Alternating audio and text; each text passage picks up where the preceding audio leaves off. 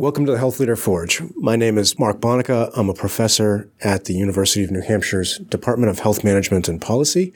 And today I'm joined by two students from my department, Carly and Jess, and they had the opportunity to be guest hosts for the podcast. So why don't you guys introduce yourself? Hi, my name is Carly Barber. I'm a junior HMP major. I'm from Gorham, Maine, and I plan to do my internship this summer at Maine Medical Partners. Hi, my name is Jess Fucci. I'm a junior here at UNH HMP major. I'm from Millis, Massachusetts, and I'm doing my internship this summer at Dana Farber in Boston. So, who did you guys interview for the podcast? We interviewed Sue DeMarco, who is the Director of Organizational Development at Exeter Hospital. And what did you learn about her job? So, we talked a lot about how she coaches people on emotional intelligence and things like that. And one thing I found really interesting was how she took a untraditional path to get to where she was today, and she worked really hard to get there, which I admired. Yeah, I learned that her various certifications kind of helped her to advance her career and um, learn more, and she still continues to do even more certifications to learn more about her field. Okay. Is this a thing you you guys uh, had had known about or really had studied before? No, we kind of just started learning about things like that this semester, so it was nice timing, I think. Okay, let's, let's go ahead and listen to Carly and Jess talk with Sue DeMarco. Welcome to the Forge, Sue. Well, thank you, Jess. All right, so our first question today is Where are you originally from? And did you always know you wanted to go to college in New England and eventually settle here for your career? Well, it may surprise you. I am originally from Portsmouth, New Hampshire. I grew up in New Hampshire. Not that many natives to Portsmouth or, or to New Hampshire, I think, anymore. But no, I didn't always know that I was going to go to school in New England. But it was UNH is where my brother went, and I before we started, I was telling you a little bit about my grandmother being a Polish immigrant, and so I would be part of the first generation in my family to go to college. So it was something that was really prized if you could get an education, and it was something that it was you are going to go to college. And UNH was in our backyard. UNH was the place to go. Not having other people in the family headed off to college. So I guess in some ways you'd say, yes, I always knew I was going to go there. It never really entered my mind about other places. I did look briefly at URI. I looked at a program there, but I really knew part of it was financial, part of it was just being the first generation and this was this was here and it was a good school. And I actually I liked UNH so much I went back and I went to grad school there and I also taught for UNH and still teach for them. So it it has worked thus far. So, as you said, you went to the University of New Hampshire for your undergrad. What did you study there? Well, surprise again, I didn't study healthcare. I was in health studies, but hold on, I was in parks and recreation. So you probably would not expect that, but I will tell you some of the connections as we get a little further. And I always say hold on because most people, I think, will look at that and they're like, there's you know, no relationship. And as my father would say, basket weaving. What are you doing? You know, your brother's going to be a lawyer. And, you know, so they would look at that. But my goal when I was about your age is I was studying Spanish. I started off a psychology major in Spanish, and then I went to Spanish as my minor. And I really wanted to work with inner city kids. That's really was my goal. And I thought, well, how do you influence kids? How do you influence? And I thought it's, it's one of two things. You either have have to be a teacher uh, as some form of a role model, or I really wanted to work with them. And I thought coaches are people that are really instrumental. And I thought, well, there's more to it than just physical education. There's this whole whatever is of interest to that person. So that was kind of how I got into the field. Plus, I grew up, uh, summertime, we have a camp up in the White Mountains, so I was always active outside. So I liked the parks and all of that. So that's how I combined it. So that was the field that I originally went into. Okay. And as you said again, you went to on to get your master's in public administration at UNH as well. Uh, did you do that right after you finished your undergrad, and what drew you to getting a master's in that particular field? Okay, no, I didn't. I was I was in the I was fortunate. I landed in municipal recreation, and and I say fortunate because I think really that guided my career path here. At the age of 21 or 22, I was responsible for budgets and for hiring and firing. So pretty quickly or early on, I learned that I had leadership skills And so I was managing people and having unfortunately to fire people on occasion, managing revenue. So I got that at an early age. And then um, working in, in municipal government, I looked at what would be the next step for me. And I looked at, I had considered occupational therapy. And then since I was in the municipal setting, I thought it was either going to be an MBA or an MPA in public administration. And at the time, the public administration seemed much more relevant. And so I went back to that with um, my focus was really on outdoor, and the environment, outdoor recreation, and spent my time while I was working going school nights for that at UNH. And when did your interest in health, the healthcare field develop? Have you always had that interest specifically in human resources? No, this is my first, being at Exeter Hospital is the first time I've been in human resources. As I mentioned, I spent probably 20 years managing in the world of parks and recreation. So I was down in Narragansett, Rhode Island. So I had, um, it was primarily men that reported to me, and they were in two different unions. So I was in a management setting, and we had a lot of business entities. We had a um, wedding venue, which was the historic. I don't know if you're familiar with Rhode Island. They have the towers. So that was a wedding venue and a historic setting that was my responsibility. A working farm that was my responsibility. Uh, beach pavilions that were leased and contracted and rented many parks, and then athletic facilities. So I actually it was the business end of the of a municipal setting. So I learned the human resources by being a manager in it. I learned about you know the uh, Fair Labor Standards Act. I learned about employment practices. I learned about hiring and firing, uh, managing, um, and grooming people for other positions just by doing. It wasn't actual coursework. Um, so that was really my career. And the public administration was really setting me up for a position as a town or city manager. So that was my next step. That's where I was headed. And I ended up coming back. It is in between marriages, my, my husband getting a promotion. And so, you know, changing my career to come back to New Hampshire. And I ended up working for the town of Narragansett. So again, managing their budgets, managing the departments. And that's really, that was my background.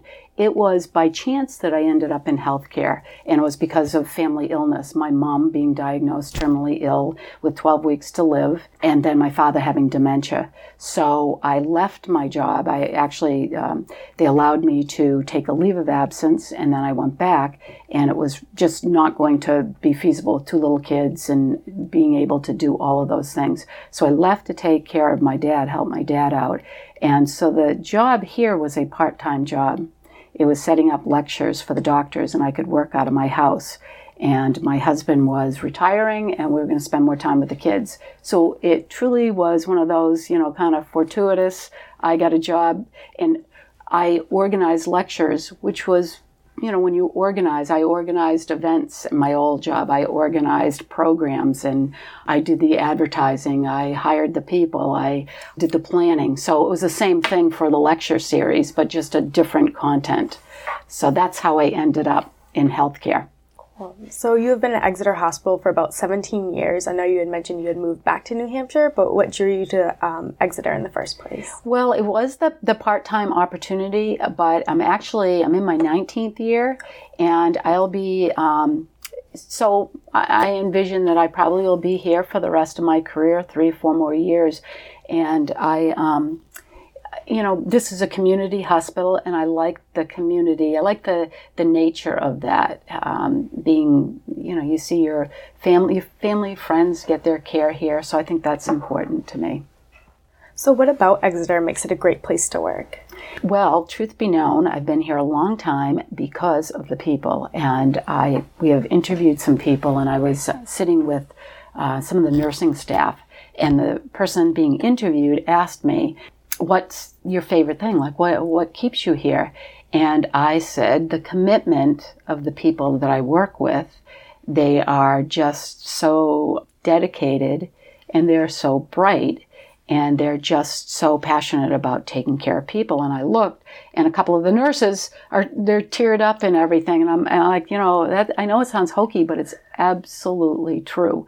And the way I look at it, and I think this comes from the years that I've been teaching is if you want to improve you surround yourself with people that are knowledgeable, they are lifetime learners, they are wanting to learn and they're wanting to be the pet, the best. So what I think about this job and what I think about working here is it's made me become much more. It's made me um, learn more and do more and be more. And so, what more could you ask for, right? I, I like that. So you started here as a senior education specialist in organizational development. Could you tell me a little bit about that job? Sure, sure. So I mentioned how I got in, the part-time nature of the work, and then I, you know, having gone through a divorce, I said, I'm going to have to really beef this up. I'm going to have to start a whole second career. So I thought about it and I thought, what do people typically not like to do? And I'm not going to become a physician. I'm not going to become a nurse. So what am I going to contribute here? And I thought, people are afraid of public speaking. So if I can get really good at that, then maybe I've got, you know, a little niche. And I've got my background. What I didn't realize is I thought everybody had managed people. Having started at such a young age, out of UNH. I was like 21, 22 with a whole staff and managing budgets. I just thought everybody had that experience. And in working, as funny as this may sound, but the director of development, he and I were in grad school. Actually, he was behind me and he has the same sort of background. And we often laugh about people would never equate our background to bring us into this kind of work, the relationships. But when you work in a municipality and you work with little kids, you work with the parents, you work with the elderly, you work with PTAs, school superintendent, you work with politicians, you really start to learn about personalities and you start to learn about meetings and navigating groups and group dynamics. So that grassroots, that really was the greatest training ground for me. So when I had that background, I thought, how am I going to really kind of capitalize on that? So the person who's in the office next door was managing all the corporate orientation every week, and she would present all day long. So I went to her and I said, you know, I'd like to volunteer to help you out. And she said, Oh my God, you know, no, I haven't had a day off doing this. Yes. So she went to her boss, who's the VP of HR. I was in, uh, I was working for the president of CORE at the time. That's where it rolled up to. And she, she said she wants to help us. And this Lisa went into was going into a role as corporate communications specialist. And so they said, well, let's try Sue. And so I tried it, it and I was the only one with background in management and supervisory skills everybody else, you know, they, they didn't have anybody to teach that. And because I actually lived in that world, they said, you can teach that. So I started teaching that. So I started teaching communication, conflict, difficult conversations, uh, team building, management, moving from peer to supervisor, all of those sorts of things. And the more I started to teach, the more calls I would get. Do you think you could come in and work with my staff? Do you think you could come in and work with this person? Do you think you could come in and do a training? And so the training would lead to what we call in organizational development interventions. You go in, you have a diagnosis about a team, and you work with the team. So it's less on the training and more about what does that team need to either operationalize or to really maximize all of the capabilities and the strengths on the team. So so you mentioned some aspects of organizational development. What exactly is it? You know, it's funny. Before yesterday, I said I better do a little bit of search on how they define this. You know, how do you define it? But I really, you know, you, you in the in the work world, we're here for a specific purpose. We have goals, we have strategic initiatives, and our goal is to provide the best health care to the community. So we want to be a leader in the community. We want to provide quality care. But so does Wentworth Douglass, and so does, so we all want to do that. But we also know, walking down the hall, we were talking about, you know, with President Trump we don't know what's going to happen with reimbursement. We don't know how that's going to all shake out, but we do know that we have to be cost effective. We have to deliver these services in the best way possible, but we also have to do it cost effectively so that we're not layering a process on and we're not wasteful. So that's the business end. And in order for any business to execute on these things, it's the people. How do we engage the people? So organizational development is really about the people component.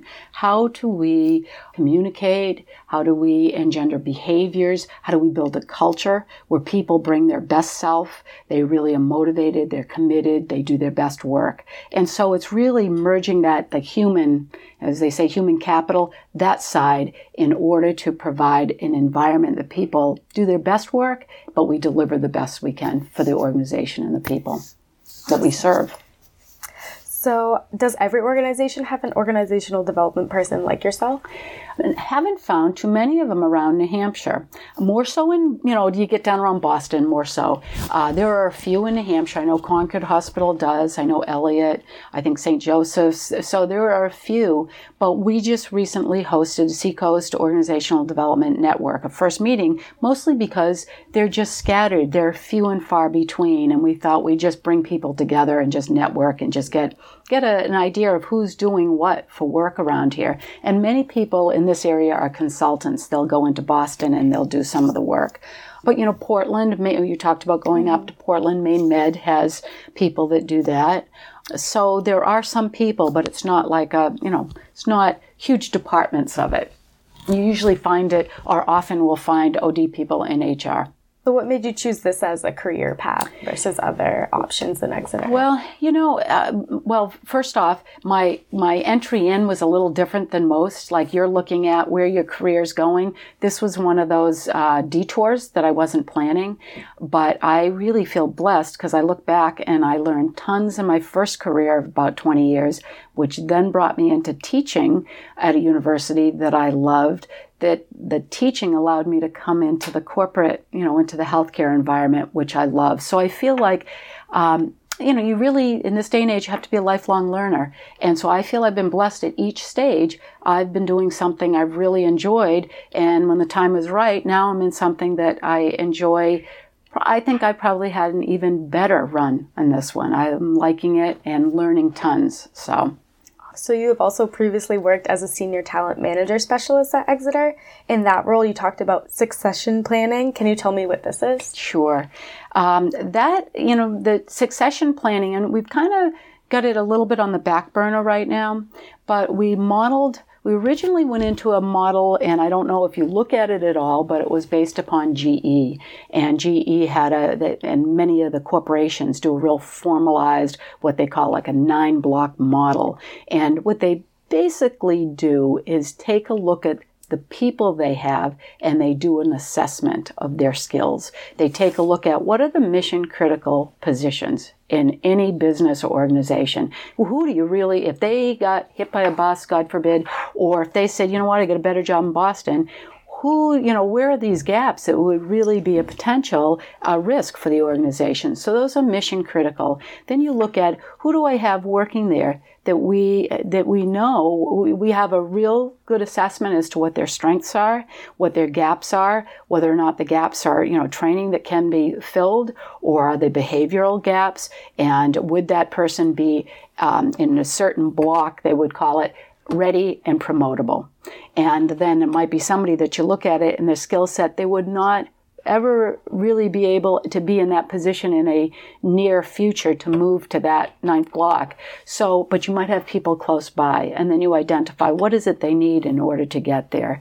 So it's really proactively looking at positions you have that are really essential for an organization. And if there was a gap, that could be a potential risk. Uh, looking at what you have for your human resources and how you can either um, get those people ready for that, or are, are you searching for someone for that? So, you have now been in the role of the Director of Organizational Leadership at Exeter since 2008. What is the favorite part of your job? Well, there are a few aspects I, I really love. I do love um, the curriculum design, um, which is like the teaching aspect. I like the creativity of the curriculum design. I love the presentation piece to it because um, I love working with the staff. And I very much enjoy the team interventions. And again, because that I find that very creative, it changes depending upon what you need. And I also like the coaching because there's the one on one relationship. So. Awesome. So tell me a little bit about your day to day activities and responsibilities. So, right now, um, I'm going to be hiring another organizational development person to work for me. And I think that's part of Chris's, my boss, his move for some succession planning.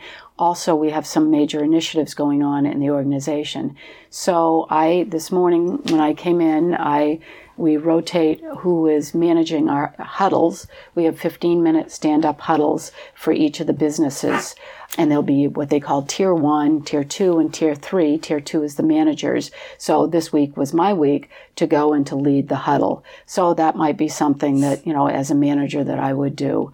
As I was leaving, talking with a manager who does quality improvement, and we're talking about we are starting an initiative on high reliability, safe and reliable healthcare, which is really focused on the culture of safety. And part of the culture of safety is being okay with asking questions, being okay with being wrong. We're talking about, you know, you're not doing it right and somebody is really okay about giving you the feedback in order to correct that, that there's a certain comfort in that comfort level with that rather than being defensive or rather than, oh my gosh, their, you know, uh, their power levels up here. I don't feel comfortable saying that. So that's one of our things that, one of our initiatives that we're really looking at integrating with our lean, our process improvement, because the process improvement tools are good, but what we're finding is, you know, th- that sometimes it's uncomfortable for people if they don't know something. They feel like they should know it. We've got a, you know, I mentioned, I think we have really smart people. So I think there's this feeling like I got to know the answer.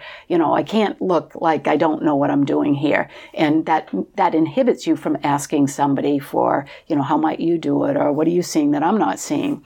So we're really trying to bring, meld those two together. So that was a conversation that we're going to continue, but I had briefly. I'm working on presentations that I do. We have a presentation coming up with physicians on what we call expectations for excellence at Exeter, which are some of the behaviors that go along with the clinical setting in the clinical areas. So I spend, I, I, developed a coaching module for our HR partners. So over five sessions, working with them on using a particular coaching model. So, I, and I was just got a call yesterday about going over to another one of our companies, working with a particular team of managers and doing a team intervention with them. So that's kind of, that's the day to day. And for me, frankly, I like that it's varied and I like that it's creative. So that works. That that fits me. You often work with surgeons and clinicians. Uh, what is it you do for them?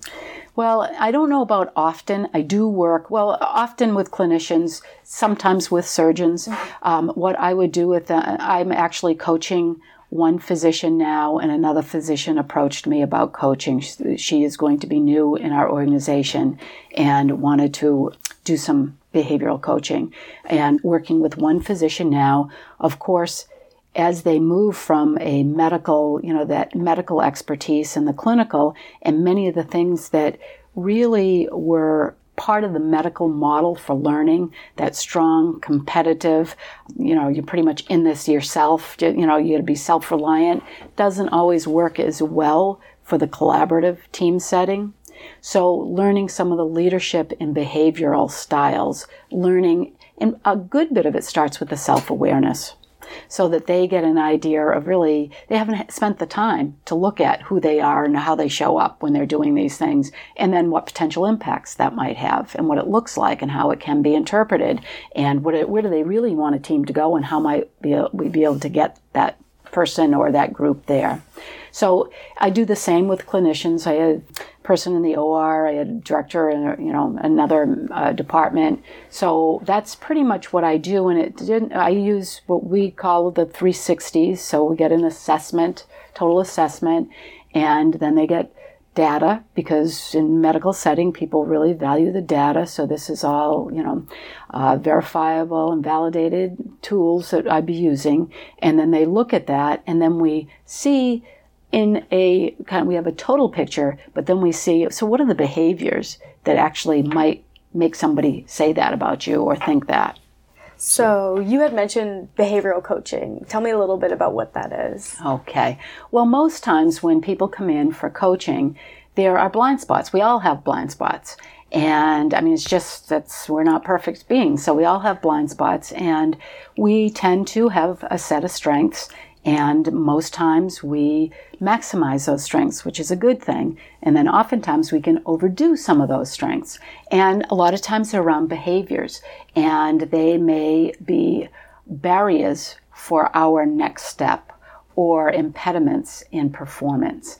And until we recognize what they are, till we kind of observe them, we see them in action, and then we start to develop some practices. And that's what a good coach will generally do is help with the awareness, but then also help with what is a practice so that you can actually catch yourself, you're observing yourself, um, and then report back to the coach. And then from that, we might try another practice. And um, it's really about developing some of those habits, or really eh, with coaching, it's not changing your personality, it's maybe just expanding the lens and your, your own operating system a little bit. So you developed a new member training program. Tell me a little bit about that. Right. The, it's actually the new managers that we come in and that, that come into our organization. So we've had this in place for about nine years. Um, started it when Chris, right around when Chris started, we had some other programs. Actually, we got a lot of UNH staff that would come in from business and professional development. And at the time, we were trying to keep things, for financially, we were trying to tighten things a little bit more. So we decided to use subject matter experts within. So it has grown. It started as a smaller program and it's grown now to nine modules. This is for any new supervisor, uh, might be a clinical leader, new manager, director, we even had physicians in it. So it's a broad audience, which sometimes makes teaching to a broad, you know, broad array of kind of starting points, but it would be new to the organization or new to their role of leadership. And so we now have nine modules that are taught by subject matter experts internally. And so they start with things like what is leadership, your leadership role, a little bit on from the human resources so people have a grasp of the policies and the professional conduct, what's expected. And then we go into things like emotional intelligence, which I teach. We also do leading change, which I teach. We have a topic called just culture. So people from the risk management in the clinical setting, they'll talk about how do you determine if somebody made an error was it an error because it was just purely a mistake, or was it an error because it was malicious? Well, it's two different things. So they have logarithms that how you deal with people for errors because you want people, especially in a medical setting, if there's an error, you, you need to know about that to correct it. So it's it's the way in which the, the error is responded to. Is it disciplinary or is it this is knowledge and we have to retrain? So there's different there's really kind of a flow chart, so there's a different method that you would deal with each. Then we have classes on um, strategy. We have classes on crucial conversations. Kevin Callahan does one of our concluding ones, which is about the art of leadership, setting context, how good leaders set context for their folks. And then the last one is a coaching roundtable where they've had leadership concerns or issues. Might be a personal leadership might be a business leadership. We work in small groups.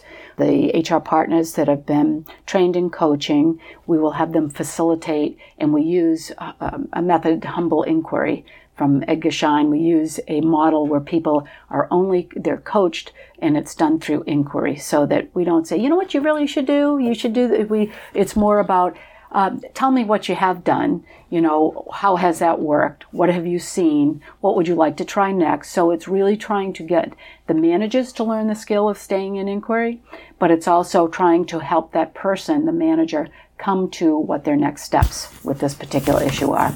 So you're responsible for the onboarding for the senior leadership and executive members. What is this role like?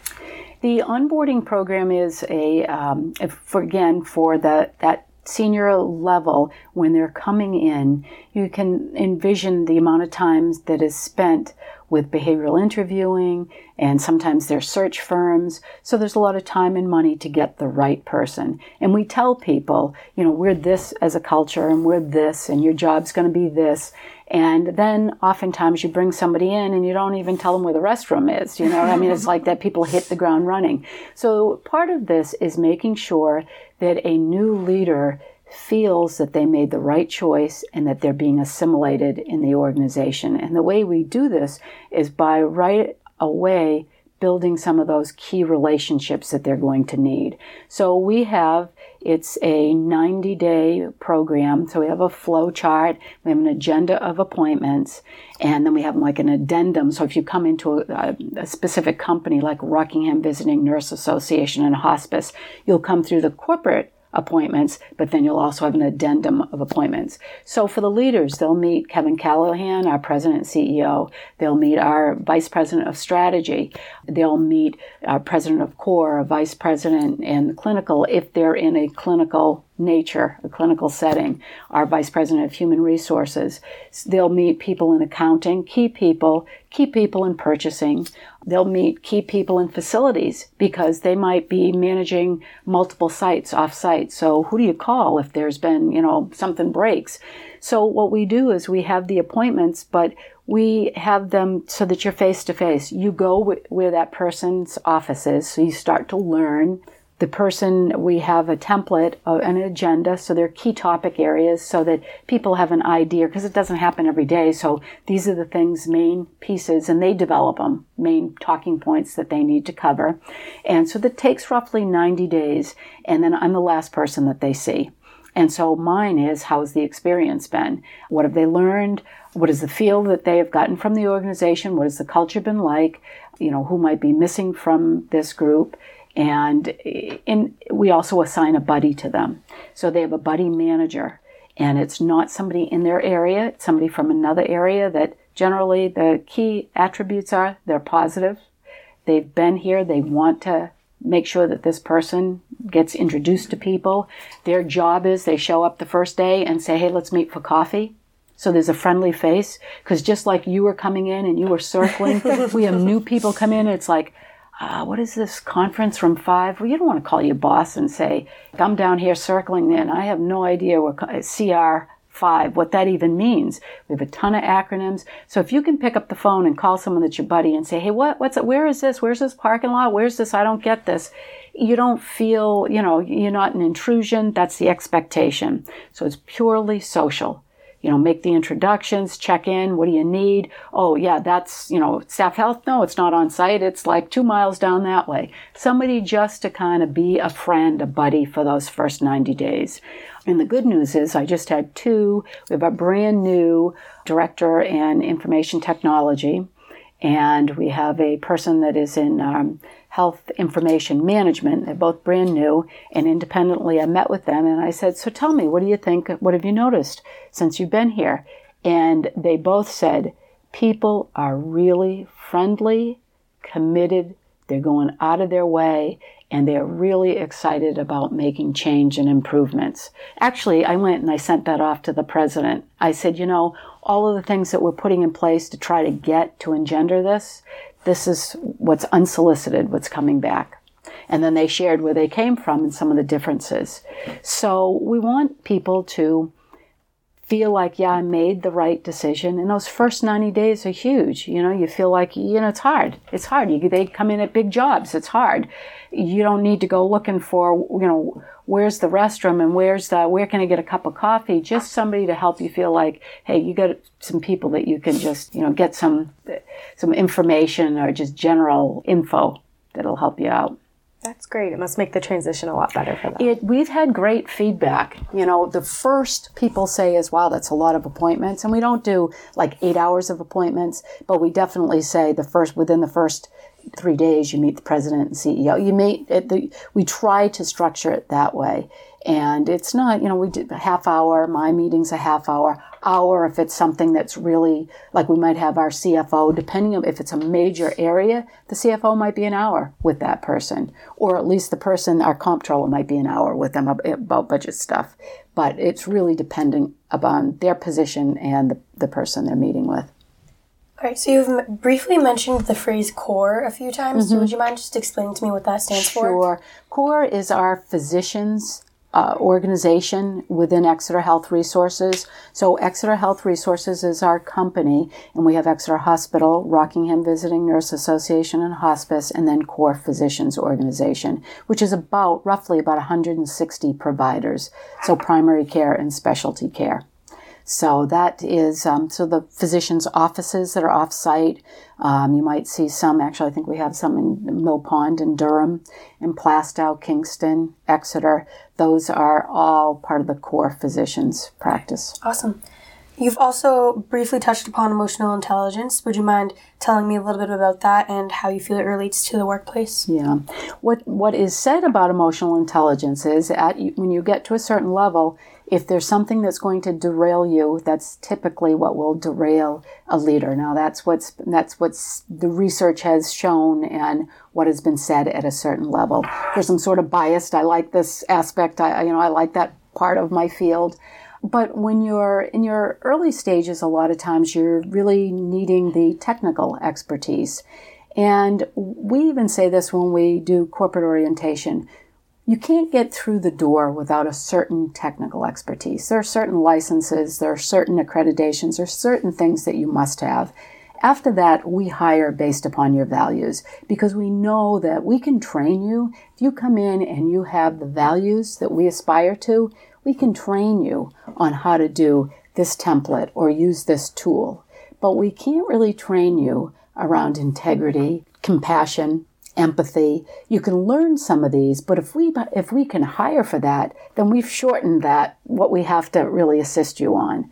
So we we try to hire for that, and then we sometimes get into situations where people are elevated. We oftentimes take the best technical person, although we're getting a little bit better at this, taking the best technical and elevating them to a supervisory level and sometimes further, and then the what is not really lacking, but what's not their strength has been that emotional intelligence, meaning they don't have a perspective of their own behaviors. They don't understand their emotions. They maybe not be in tune with how they are, emotions are perceived in others. They may see it, but not have a real regard for it.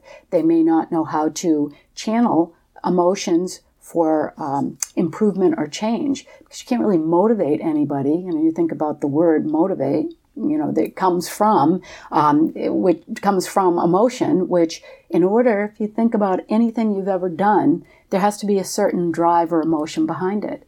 And so it's learning about what are my emotions, what are the emotions of others, what how do I manage my emotions, how do I manage some of the emotions of others, how do I achieve, how do I use my emotions to achieve. So it's all of that of the behavioral piece um, that we use in order to get the work done and, and influence others and, and know ourselves so that we can actually rise above any barriers. And how do you feel that one would be able to improve upon their emotional intelligence in a way that would help them improve their performance at work or advance in their career? Well, as part of the new manager program, I use a tool, a very simple tool, which assesses emotional intelligence, and then it gives you some of gives you it's normed, so you see where most people fall, and you also see some things that you can do and the exercises so that you can actually try and walk through and see how you can expand and build because you can change your emotional. It's not like your IQ. You can actually change that.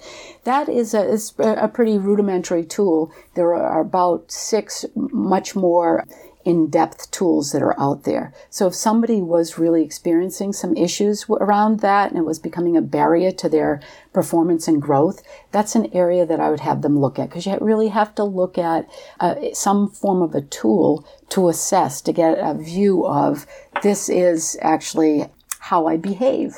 And you might, before, before Mark came in, we were talking about some of the surgeons, some of the doctors, and sometimes um, the behaviors with team members that are not collaborative, that actually shut down communication. And so going through med school, they might, it, you know, that might have been part of what they've been surrounded by, really tough doctor maybe, that had been the person that, you know, had been really their mentor or whatever. And so they take on a lot of those same traits.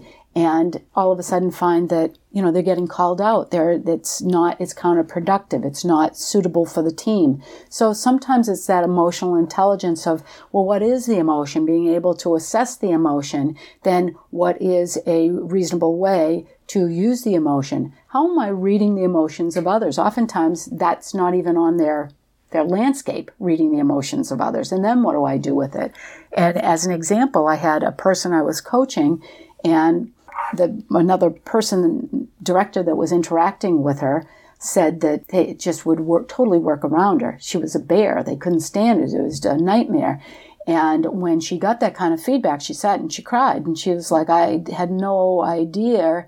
That that and she said but she gave me a little of her background. She said i grew up as a street fighter. I mean i grew up in methuen and i was this place in the family and you know i always protected the people behind me. So she was very very protective of her staff and her staff were very appreciative.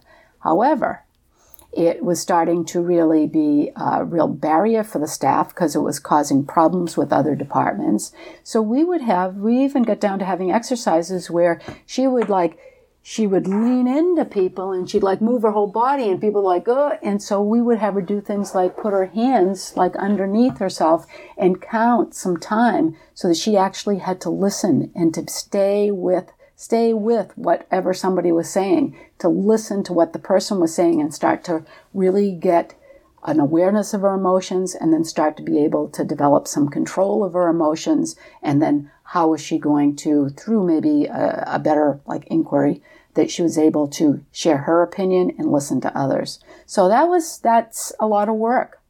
You know you can imagine that was her fallback. That's the way she'd gone through life. It's a lot of work for people um, so you gave a presentation at the New England Women's Leadership Summit. Can you tell me a little bit about that? Yeah, it was on strengths based changed. It was using appreciative inquiry. And uh, appreciative inquiry is um, r- really about looking for what's good in, um, might be the organization, might be the person, might be the team. And most of it is focused on a future state. And a lot of uh, problem solving methods look at a current state and then the future state and what is the gap.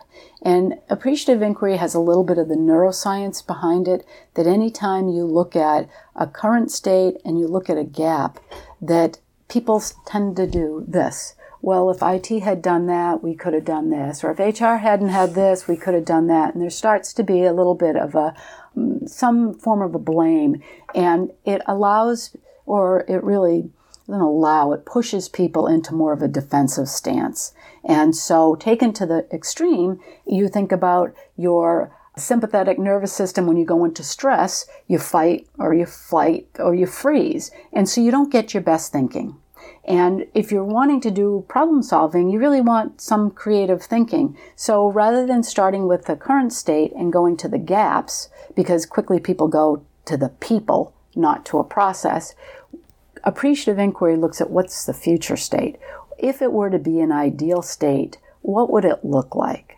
And, and it's about what is the best of. And then you work backwards and you're building that.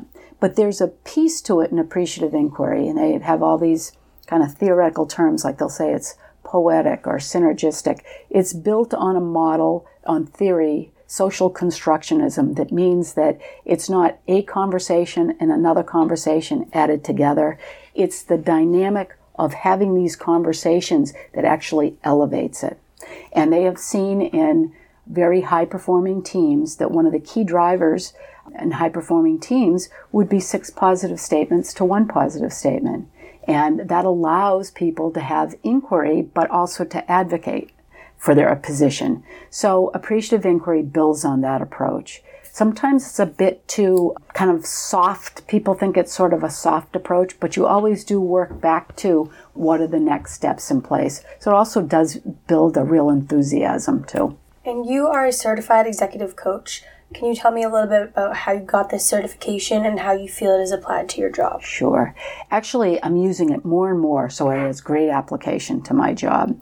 And I hoped I would, and I knew I would, um, but it's it's really so much so that we're hiring this other person, and that's they're also going to be doing a ton of coaching. That's the area that we're moving into, coaching on continuous improvement, tools, initiatives, and this culture that we're really kind of culture of safety that we're moving towards. So I attended a um, the program was New Ventures West, and it came out of San Francisco, but they had a Boston-based cohort, and it was a year-long program. So you would go into Boston for four days for residential. We did some evening work as well. So you would have theory and content but you would be immersed in the coaching. So while you were there, you were being coached, you were always coaching, and then you would get a two month break and you would have assignments. So there was a lot of reading that went with it. We had, you know, 10 books that we had as our kind of our backbone and structure for it. Then we, after the first four day residential, then we came back and we had to start taking on clients. We had to have four clients, three to four clients and we um, this was for free and we would coach them and they had to be willing to be recorded. Then we had to send our recordings in so that we could have an assessment of our recordings. So our recordings would be getting graded according to the models the coaching models. We learned specific coaching models. So that went on for a year.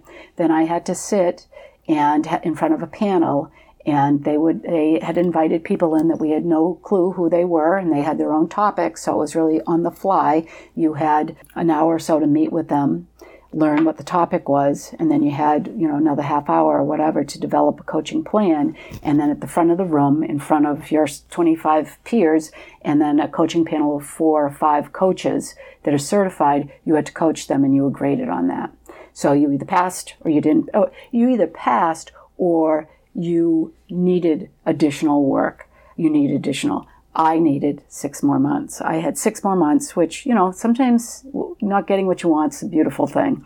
I ended up, I had to have a coach for six months work with me. So that was expanding my knowledge. So I had over probably one year of class, six months of my own personal coaching, and all the while I was coaching people here. And then there is an International Coach Federation this program was one of their sanctioned programs. So you need to go through a sanctioned program. Then there are three levels, and I'm at the mid level of the International Coach Federation. So I have 850 hours of paid coaching. So I needed to substantiate all of that, all of the people. Then I needed that signed off on because my coaching, for the most part, was here and also, I did a lot of I did group coaching with the physicians, and I did group coaching at Rockingham Visiting Nurse Association and Hospice. So I had to get signed off from, and then I also had to get letters of recommendation, and then I had to sit for an exam, and then I got certified. So that was the process for me. Um, we noticed that your list of certifications was quite expansive.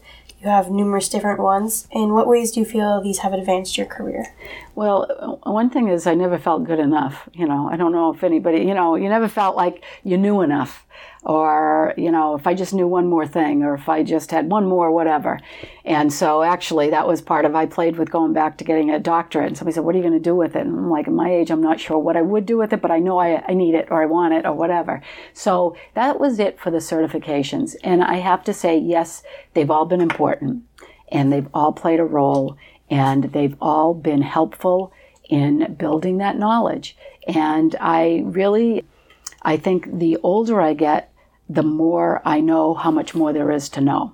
And I think it makes it even more exciting. So I think sometimes you don't, you think if I could just get this, you know, my daughter got her math, if I just get this, well, now maybe I need this and I know where she gets that. But so each one of those have been helpful in and of themselves. So I'm, and I'm happy that I've done that and I've got more planned. So. Okay. And which certifications do you feel have helped you the most in your career? I think the coaching one by far has helped me the most in my career and in my personal self development. I think by far.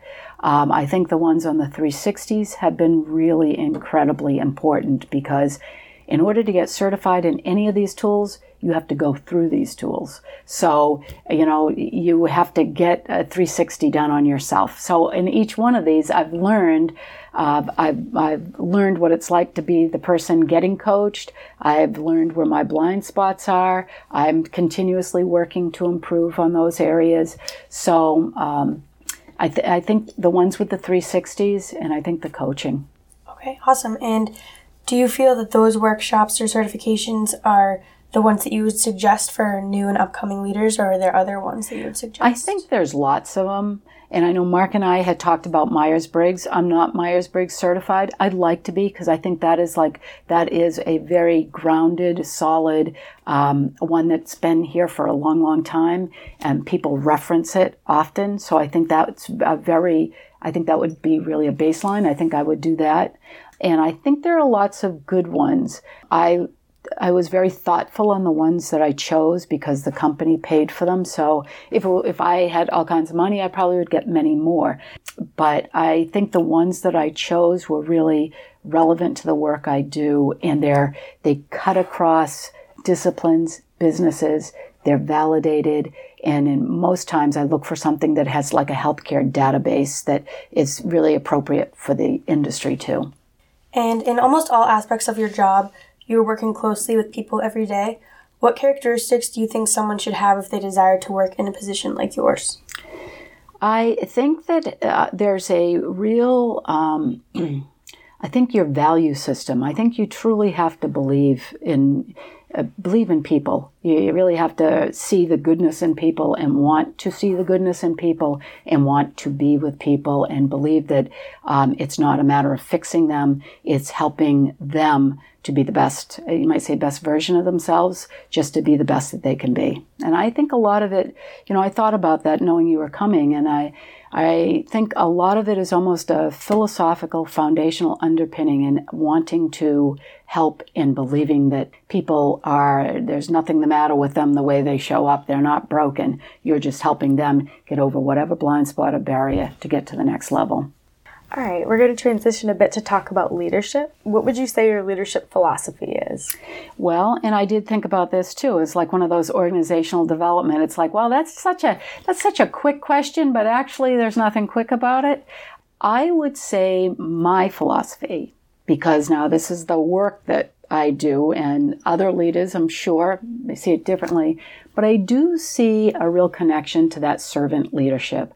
I do, uh, because of the work I do, because of what brings me to this, even my undergrad days when I said I wanted to work inner city with kids, it's really about helping people. It's about that, that helper and teacher and helping be, people become the best that they want to be and can be. So I think a leader balances, they, they need, I believe, a certain amount of they, to be able to inspire people to want to follow or partner with them and to accomplish what needs to be done for the best interest of the organization or the people that you're serving. So I think it's you, we get our work done with and through people and I think a good leader has lots of attributes. I mean, you, you have to have smarts and you have to have baseline technical expertise, but that in itself is not going to get you there.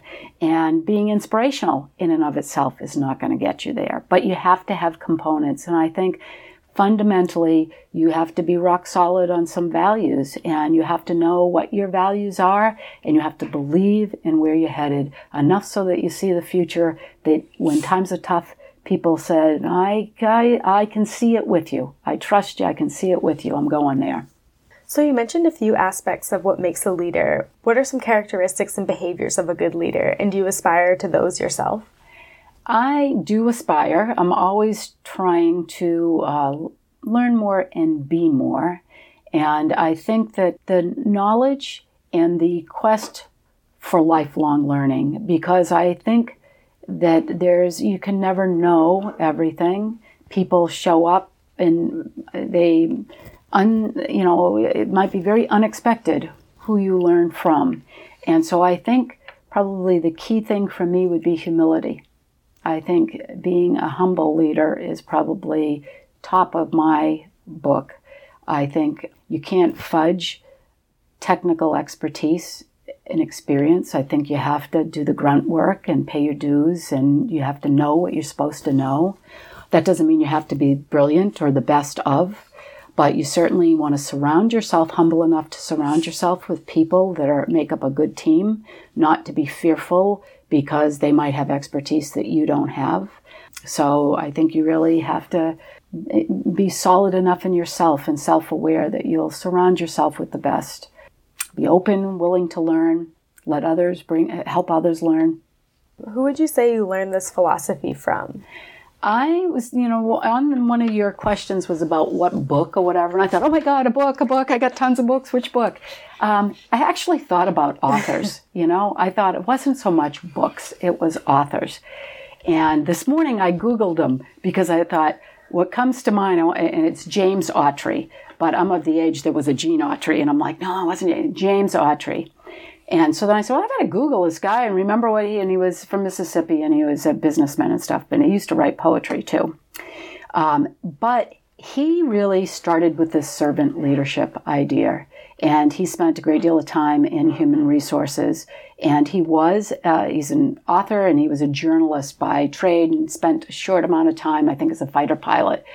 Um, but his um, belief in helping people on the job to be the best that they can do so that they can deliver the best product and they can deliver their best service and helping them to grow. He, I think, about probably 14, 13 years ago, I used his material and I taught some classes here, and they were called Spirit at Work. And I use that as the underpinning for some of our management programs. And so people like James Autry, uh, Ken Blanchard, Maxwell, and then into Peter Drucker.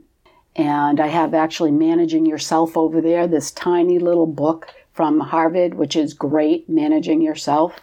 Ronald Heifetz, and he's either Yale or Harvard, and it's about being an agile leader, adaptive change. And so those are the people, I look at those, Kouzes and Posner, about really kind of the soul of leadership. So those are the people that really grounded me in what I believe is a the values based approach.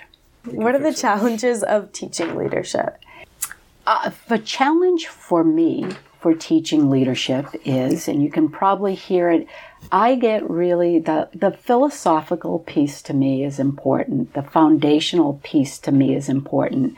And I think sometimes I know somebody said, well, it's a little too theoretical. And I think the challenge for me sometimes is that for me is the practical piece. That's the piece that's the underpinning that drives all the other pieces. And I think sometimes that trying to help a, form a connection with others because they may see it a bit more um, pragmatic or give me the tool or I want something tactical. Like, show me the template of how you do this. And that would be the struggle for me because I tend to come at it from a little more of that theoretical, uh, philosophical foundation first. Can you give us an example of a difficult leadership lesson you had to learn the hard way? Um, yeah, I think this is a lesson I continue to learn. And I think that the barriers I think our oftentimes our barriers in advancing are self-inflicted and created, and I think this is why coaching is so helpful. And I would say the greatest barrier for me has been on a confidence level.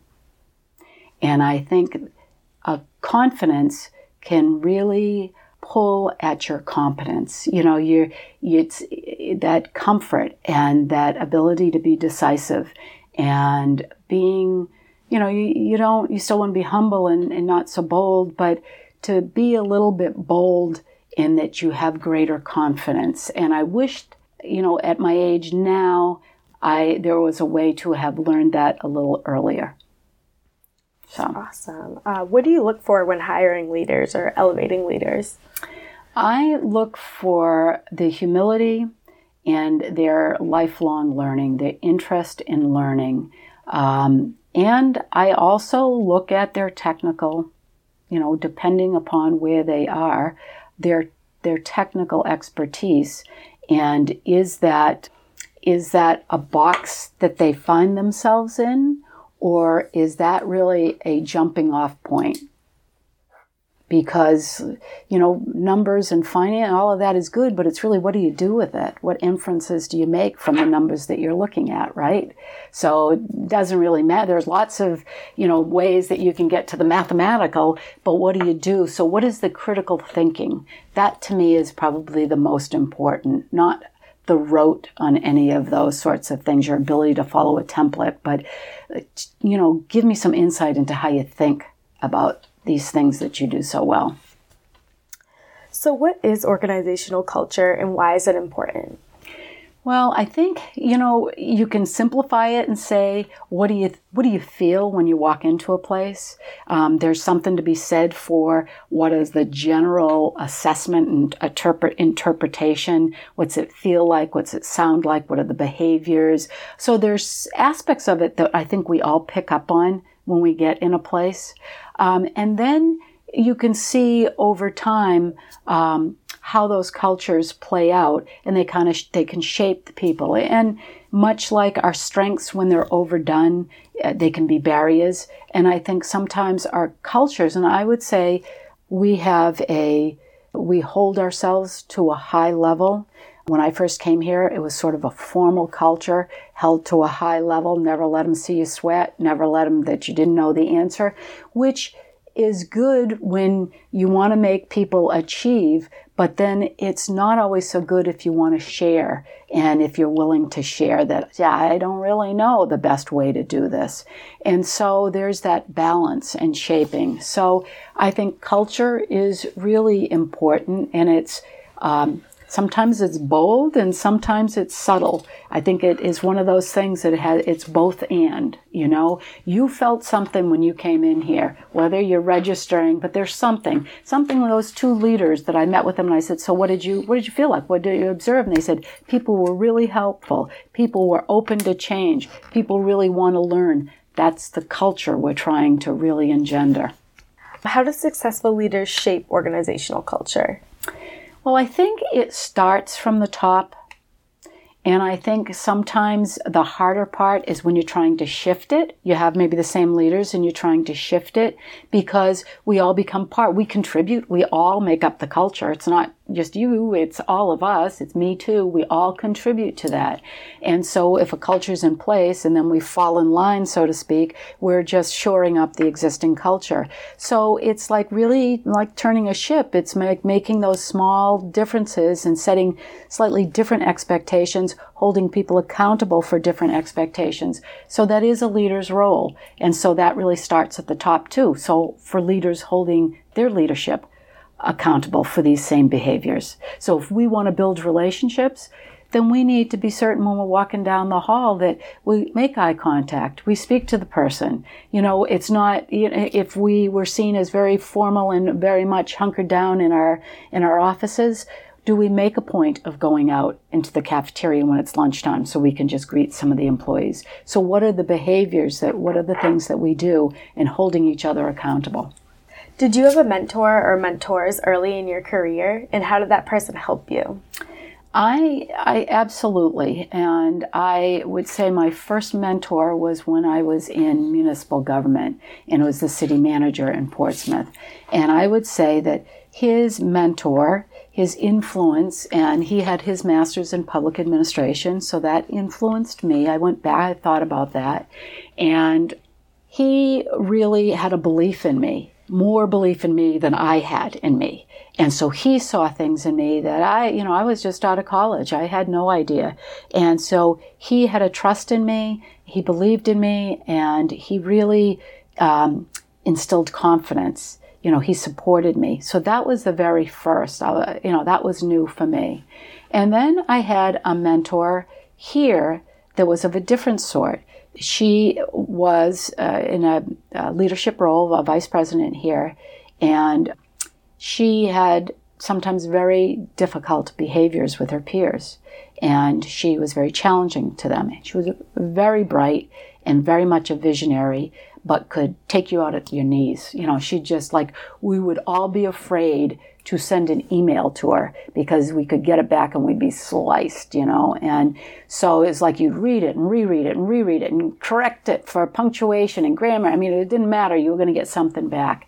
So strangely, she was a mentor to me because I just had the ability to talk with her.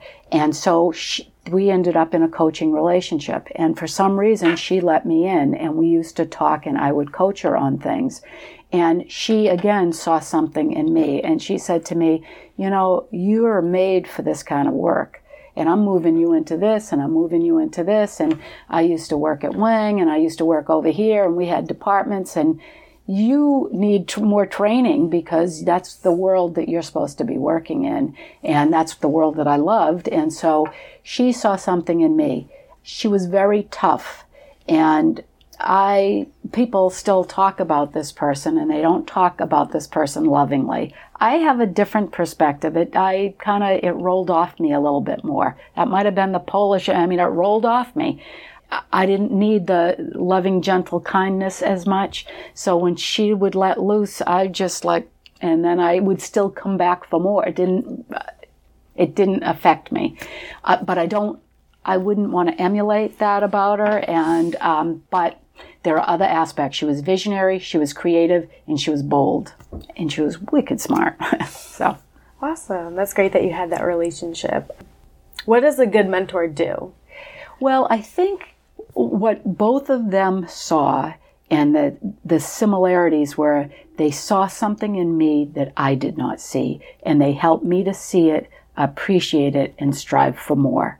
Interestingly, one did it in a supportive manner, one did it in a sort of convoluted supportive. She was supportive because she would send me to any kind of training I wanted. You know, she, you know, she just keeps sending me to training. She would always like, "Yep, you need that, you want that, you're going."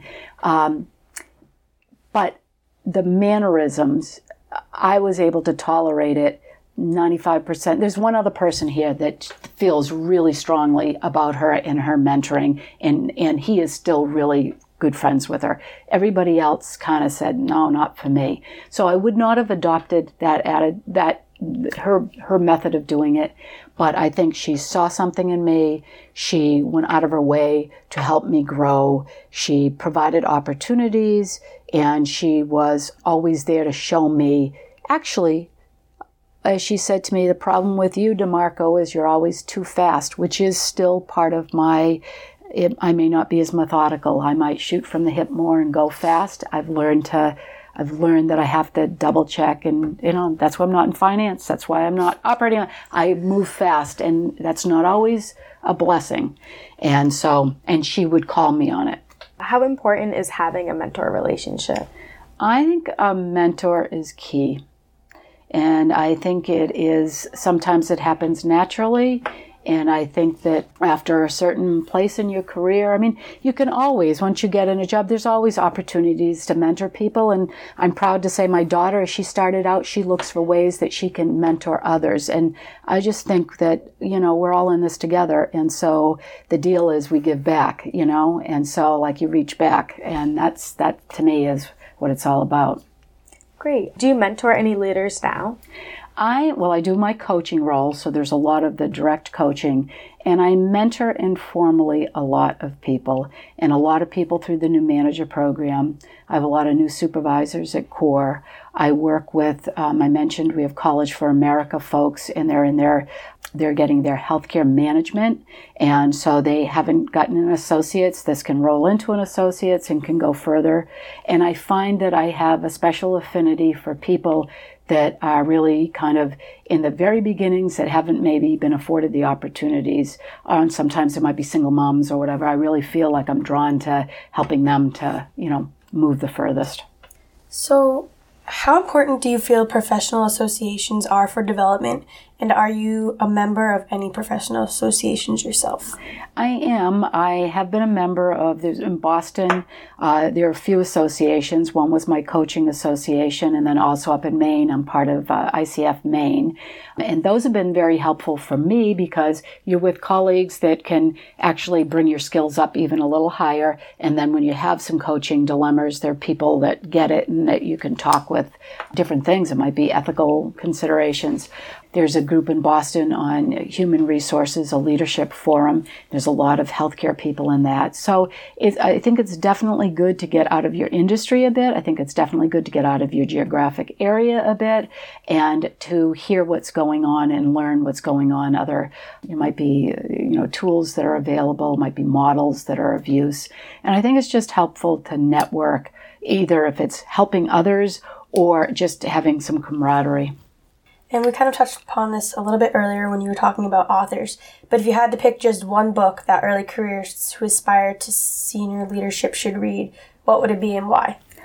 Um, how about I'll pick two books, one from the beginning and one from current. The beginning would be in James, one of James Autry's books, and A Spirit of Work, but it could be any one of his early books.